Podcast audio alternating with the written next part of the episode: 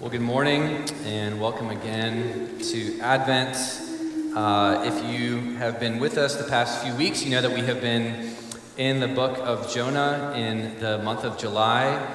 And uh, for any reason you haven't been with us, if this is your first time or you uh, have been out of town, uh, Jonah is a story of a minor prophet in the Old Testament. It's the short but great story about a prophet who runs away from God, but who nonetheless has this incredibly deep encounter with God's mercy and His grace and His power uh, by being rescued literally from the bottom of the sea. And this experience of this deep experience of God's grace and His power uh, takes Jonah on both an inward journey and on an outward journey. And that's what we've been looking at. Last week in chapter 3, we saw the first part of, out, of Jonah's outward journey, uh, this process of how God uh, changes Jonah's perspective toward Nineveh a group of people who are his ethnic and national enemies. And part of what we said last week is that this is the journey that we all have to go on as followers of Jesus, of learning how to love our enemies and even learning how to love, learning how to love our neighbors and even our enemies, even people that we would consider uh, those kinds of people. And before we dive into chapter four this week, I want to make good uh, on a promise that I made in, in week one, which is that I would say a brief word about the historicity of Jonah. Uh, we I just didn't have time to fit that in the past couple weeks, but a question that I raised uh, that some of you might have, or that some of your friends might have, as we read a story like Jonah, is Did this story actually happen? Should we consider it to be historically true, or is it just a symbolic story? A lot of people would argue that it's just an allegory or a parable, um, that it's a fictional story, uh, mostly because of its style. Uh, it's crafted like an allegory. Uh, it's crafted uh, to teach a lesson, and un- there's also some miraculous events uh, that happen in chapter 2 with the great fish, in chapter 4 with the vine that we just read. And so, in many ways, uh, on, on a surface value, on face value, when you read a story like this, uh, it, it, seems like it might just be a fictional story, an allegory that's not necessarily historically true. Um, what do we say to that? Well, I, we can say a couple things. Uh, I think we can say a few things. The first is that uh, many scholars agree that the, the, primary genre of Jonah is, even though it has features of an allegory, the primary genre, is not an allegory, but a prophetic narrative.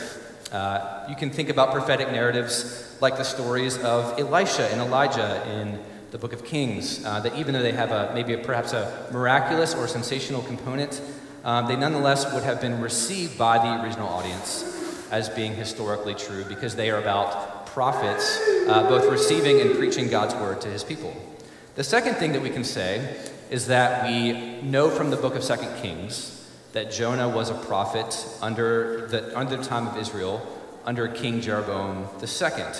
And if we consider the book of Second Kings to be a work of history, and if it mentions the prophet Jonah, uh, then we should probably consider Jonah to be historically true as well. And then the final thing that we can say is that in Matthew chapter 12, which has been our gospel reading the past several weeks, Jesus refers to the story of Jonah in reference to his own death and his own resurrection. And because we take Jesus' own death and resurrection as historically true, then we, it makes sense for us to also do that for Jonah. And so, in summary, kind of what we can say is that even though stylistically it has some literary features of an allegory, that we should still uh, take Jonah to be, uh, at face value, to be a story that really happened. And so, if you have questions about that, or if you'd want to talk more about it after the service, I'd be glad to talk about that with you. In our final look at this story, uh, in, in chapter 4, that we arrive at this morning, we're going to look at the second part of the outward journey that Jonah goes on. And we're going to look at this in two parts. We're going to look at Jonah's concern for the vine and God's compassion for the city. Jonah's concern for the vine and God's compassion for the city. Uh, I think we might have some elementary schoolers here with us this morning. If you're in elementary school, raise your hand. Where are they? There, maybe some elementary schoolers here. You should have, uh, like the past few weeks, received uh, some colored pencils and paper on your way in. And on the third page, there should be a space for you to draw a picture. And so I'm going to give you a picture to draw during the sermon. Uh, so today, if you would like to draw a picture, I want you to draw a picture of a city. It could be our city, Washington, D.C., or it could be another city that you visited, or it could be a city that you make up, that you draw yourself. Um, and then I want you to draw around that city, I want you to draw a picture of God loving that city. When we draw a picture of God loving that city, all right? And as always, I want to see, uh, if you end up drawing that, I want to see it after the service, so come and show it to me. So we're going to look at Jonah's concern for the vine, God's compassion for the city. First of all, Jonah's concern for the vine. Last week, what we looked at in chapter 3 is that after Jonah repents, uh, I'm sorry, after Nineveh repents from the word that Jonah preaches to them, and God relents from bringing judgment on the city, Jonah becomes angry. And he becomes so angry that he doesn't want to live. And we saw there's great irony in this. The irony is that Jonah is totally fine being on the receiving end of God's mercy and compassion. But he does not li- want to live in a world where the Lord shows that very same mercy and compassion to his enemies. And that's where we pick it up, where we pick up the story in chapter 4, verse 5. And verse 5 says this Jonah went out of the city to the east and made a booth for himself there. He sat under it in the shade till he should see what would become of the city. Uh, this word for booth uh, means some sort of makeshift shelter, um, made, perhaps made out of stones or clay or, or sticks or whatever he could find. And so he's sort of sitting out in the wilderness under this makeshift shelter, kind of still holding out hope. still holding out hope that perhaps uh, God is still going to destroy Nineveh in judgment. Maybe uh, he is going to send down fire from the sky. Maybe he's going to send an invading army to come and conquer them. Uh, but he's sitting out there to the east of the city in his little makeshift shelter, and he's sitting there in the heat of the day with the sun beaming down on him, uh, an experience we can all relate to this time of year. Um, and his makeshift shelter is giving him a tiny bit of shade, but it's, it's not quite enough. You ever had that experience where you, you have just a little bit of shade, but you're still pretty uncomfortable? It's not enough shade? I think that's what was going on. And so he's sweating, he's getting pretty hot, you know, he's a little bit uncomfortable. Um, he forgot his SPF 50 sunscreen back in Israel. He did not bring his Ray-Ban, Ray-Ban sunglasses. Um, he's getting a little sunburn. You know, that's the situation. But then we read in verse 6 Now the Lord God appointed a plant and made it come up over Jonah, that it might be a shade over his head to save him from his discomfort. Uh, we don't know precisely what kind of plant this was, but it was probably some sort of large vine with large leaves that provided shade uh, from the sun uh, and more shade that, than, than Jonah was currently having. And verse 6 tells us that Jonah was exceedingly glad about the vine. He was exceedingly glad about it. Uh, but the plant, uh, the story tells us, doesn't last very long.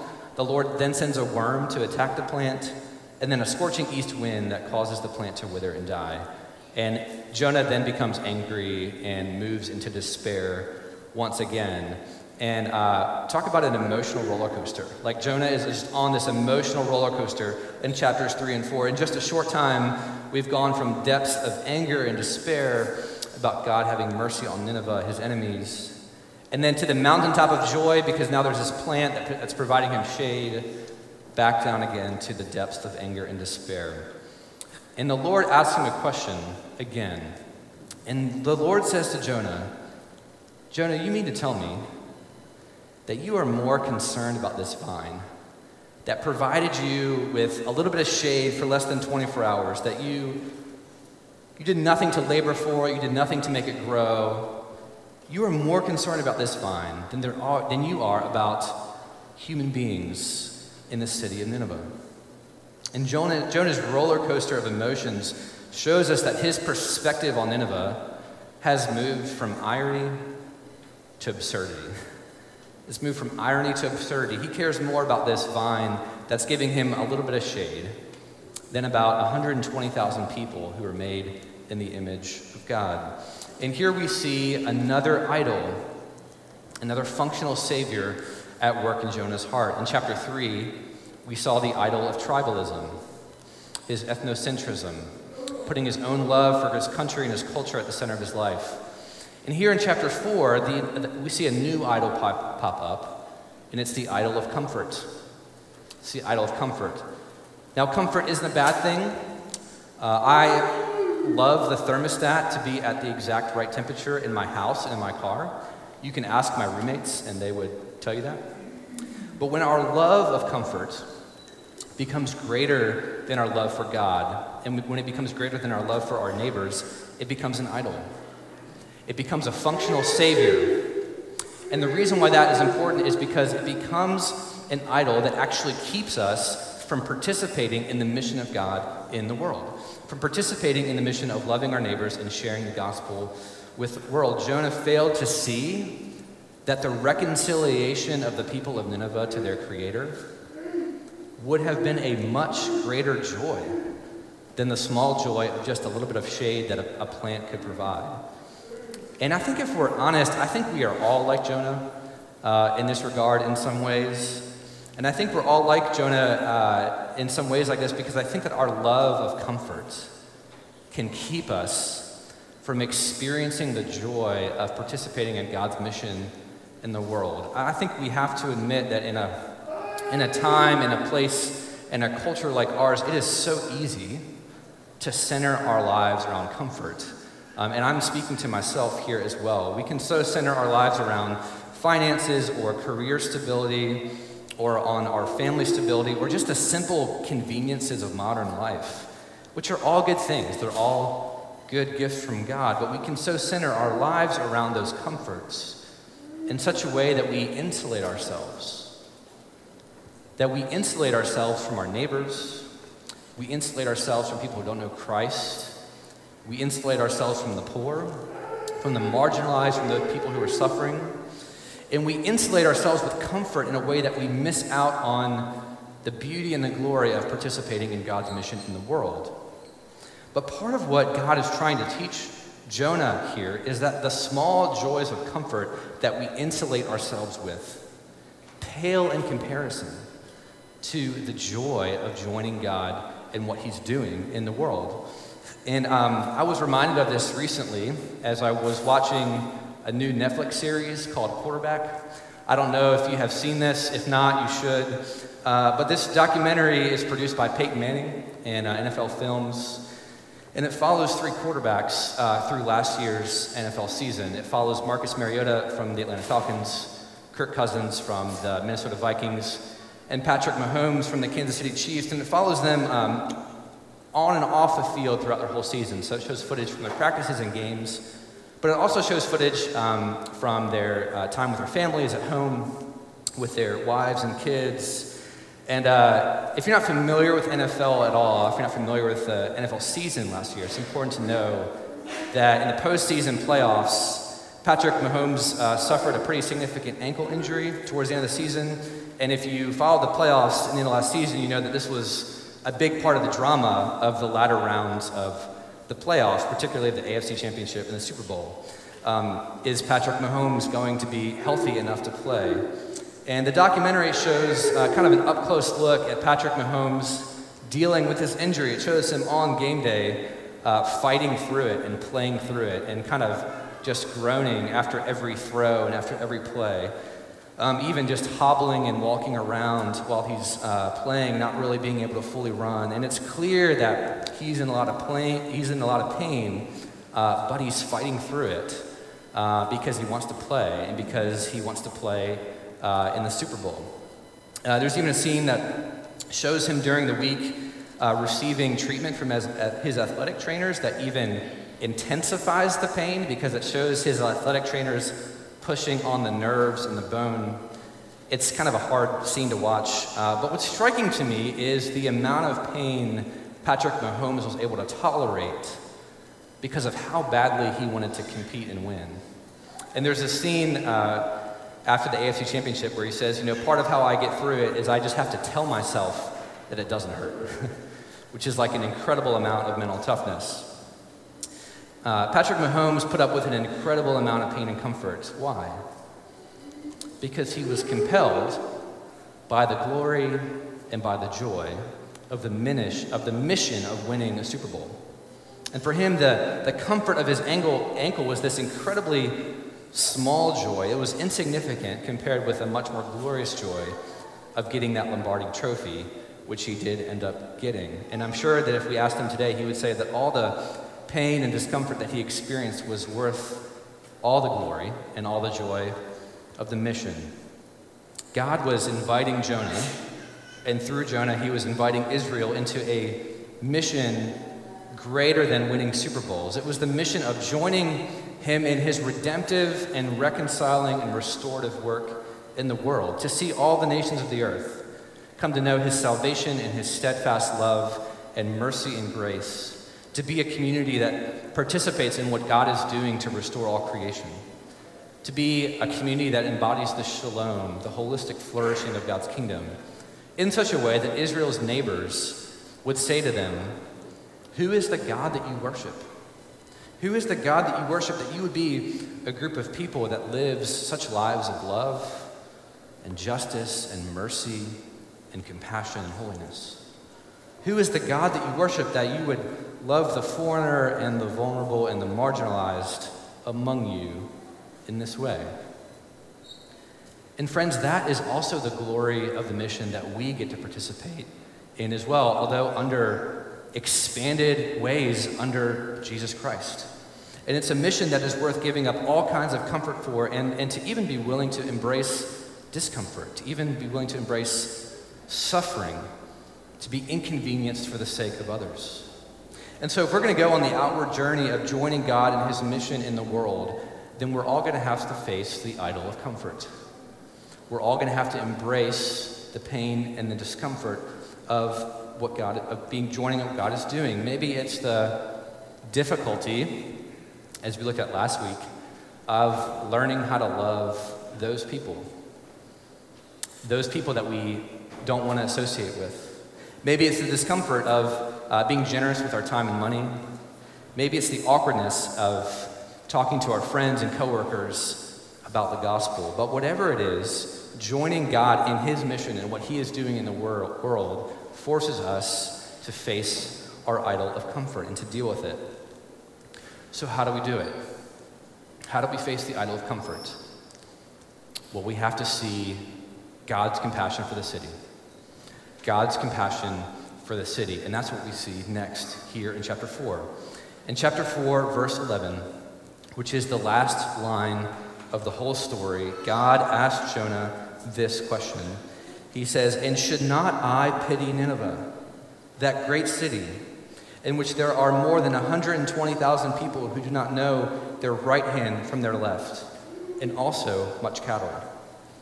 And I love that this story ends on this question for a lot of reasons. Uh, I love that it ends on this question because I think it shows us something profound about God, and it also invites us to respond to this story in a way that changes our own lives. Three times throughout the story, uh, God refers to Nineveh as that great city. Uh, it was great in both its size and its influence.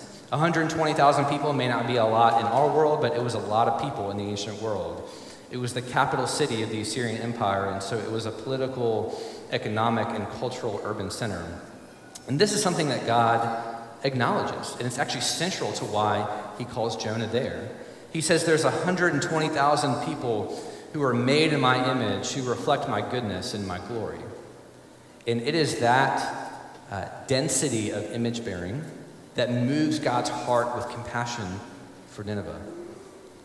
But it's more than just the size and the influence that moves his heart for compassion. Did you also notice that what he said was that the city is full of people who don't know their right hand from their left? Uh, this is a saying that's referring to their their moral and their spiritual lostness. Um, their sin and evil and injustice has so corrupted their society that they can't even discern good from evil, right from wrong anymore. They don't know which way is up, which way is down. They're without a compass. They're lost in their lostness. And this isn't something that brings about God's disdain, it's something that awakens his compassion. It's something that awakens his mercy. It's something that awakens his love, their lostness. But one more thing, look at what he ends on. He ends the last words of the whole story, the last words of this question are, and much cattle. And much cattle. What a weird way to end the story. What's that about? What, what is the much cattle about? Well, if you think about it, cattle were uh, a huge part of the economy of that city in the ancient world. They were a huge part of their, their agriculture. They were an important part of the fabric of the society that impacted people's daily lives, their jobs, their businesses, their families, their livelihoods.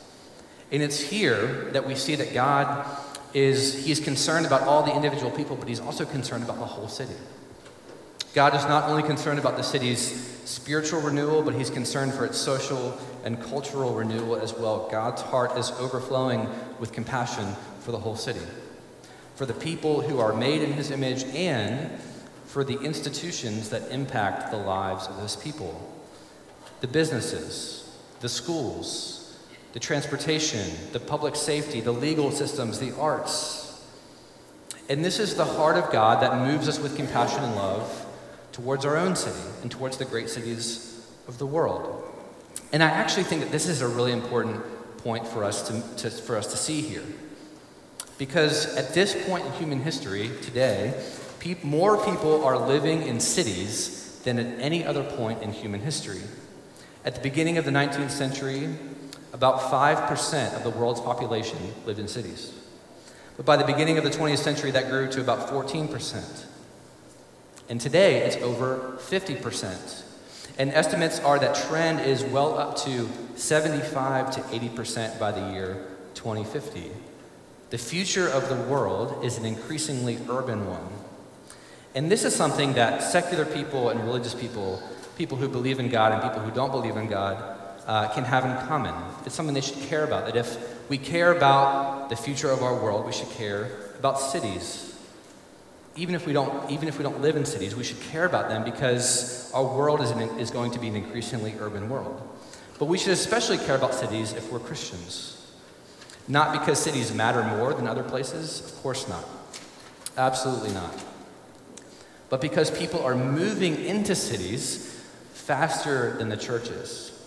It's not that churches and ministries in urban areas matter more than those in the suburbs or rural areas. Absolutely not. But what it does mean is that if redemption is about the restoration of the image of God in all people, then cities like Nineveh and cities like Washington, D.C. have an important role to play in that story because wherever people are, the image of God is. And the image of God is more densely concentrated in cities than any other place. And what we see from Jonah chapter 4 is that that reality is something that moves God's heart. That reality is something that moves God's heart with compassion and mercy and love. Every city in the world, including ours, needs people who reflect the merciful, compassionate heart of God that we see here in Jonah chapter 4. Who don't just come to the city to use the city for their own gain and just enjoy what the city has to give to them uh, to build a career, to make more money, to just enjoy the cool restaurants and the museums and the art galleries and the concert venues, but who come to the city to give to the city, to serve the city, to invest in the city, perhaps even at their own expense, perhaps even at their own discomfort. Why? Because they're moved with God's compassion. And they're moved by the glory of a greater mission to seek the spiritual renewal and the cultural renewal of the city, to see men, women, and children come to know the love of Christ and the power of the gospel in their lives, to see neighborhoods and communities transformed, to see workplaces and institutions flourish and become more just and humane, to see the poor and the marginalized be loved and dignified and empowered. And this is a beautiful mission. But it's not a comfortable mission. It's not an easy mission, it's not a risk free mission, but the most glorious and the most joyful things are always worth giving up comfort and ease. If you want to experience the glory of winning a Super Bowl, you are going to have to experience some bumps and bruises along the way. If you want to experience the glory and the beauty of the view of a mountaintop peak, you're going to have to face some pain and discomfort on the hike up. And I think this is part of where the story of Jonah leaves us. I think one of the questions that we're left with at the end of the story of Jonah is this Given God's great heart of mercy and compassion, given his great heart of mercy and compassion for the lost, for all nations of the earth, for even people that we would consider our enemies, for our own city and all the great cities of the world, given his heart of mercy and compassion, what comforts are we willing to leave behind? What discomforts are we willing to embrace in order to join God in the more glorious joy of his mission? And I actually think this is an important question as we consider a move to the Shaw neighborhood in our, the urban core of our city. I think it's going to be an amazing opportunity. But I also think it's going to involve facing some discomfort. And I think we have to think about that. Are we going to make decisions as a church because we want to experience more comfort, or are we going to make decisions because we want to more greatly participate in the mission that God is doing? What comforts God, is God calling you to leave behind? Maybe it's the discomfort of talking to friends or coworkers about the gospel and sharing your story of how Christ has made a difference in your life. Maybe it's facing the discomfort of how learning to love, learning how to love those people people that uh, you otherwise would want to avoid? What dreams might be he be asking you to let die so that you can experience the joy of a greater mission? Maybe it's making more money. Maybe it's having more status and power. Maybe it's buying a bigger house. But whatever it is, God's question here at the end of Jonah doesn't leave us where we are when we started it. I think it should lead us to wrestle with the status quo of our lives. It should force us to confront the idols of tribalism and comfort in our own hearts. And it should lead us into deeper love for our neighbors and our city and even our enemies. And it should drive us deeper into the heart of God, into His mission in the world to seek and to save the lost. And that is what Jesus came for. What is the story of Jonah about? Well, as we've seen over the past four weeks, it's about a lot of things. But mostly it's about Jesus. Jesus is the prophet and the missionary that Jonah should have been. Jonah disobeyed God's word and ran away from him, but Jesus Christ fully obeyed God's word and perfectly fulfilled the law in our place. Jonah threw himself into the storm to save the sailors on the ship. But Jesus threw himself into the storm of God's judgment to save us. Jonah was angry about the city because he hated his enemies, but Jesus wept over the city because he loved people who hated him. Jonah went outside the city and waited for it to be destroyed. But Jesus Christ went outside the city to suffer and die for it so that it could be saved. Jonah clung to the comfort of the vine. But Jesus Christ abandoned the comfort and the glory of heaven to come to earth and experience pain and suffering and death. Why? Hebrews chapter 12 tells us that for the joy set before him, he endured the cross. And what was the joy set before Jesus? It was you, it was me, it was all the nations of the earth. It's all the people in our city. For Jesus, all the pain and the suffering was worth the joy of seeing all the nations of the earth come to know him and be reconciled to himself and love. And when you see that, when you see Jesus Christ abandoning comfort for you and enduring the suffering of the cross, you'll leave behind any comfort. You'll abandon any dream to follow him. Let's pray together. Almighty God, thank you for this story in your word. And thank you for how it teaches us about your glory and your grace and your love and your compassion. Lord, uh, I pray that as we reflect on this amazing story, uh, Lord, I pray that it would drive us deeper into your heart and that it would drive us deeper into love for our neighbors and for your world. And we pray this in the name of the Father, and the Son, and the Holy Spirit. Amen.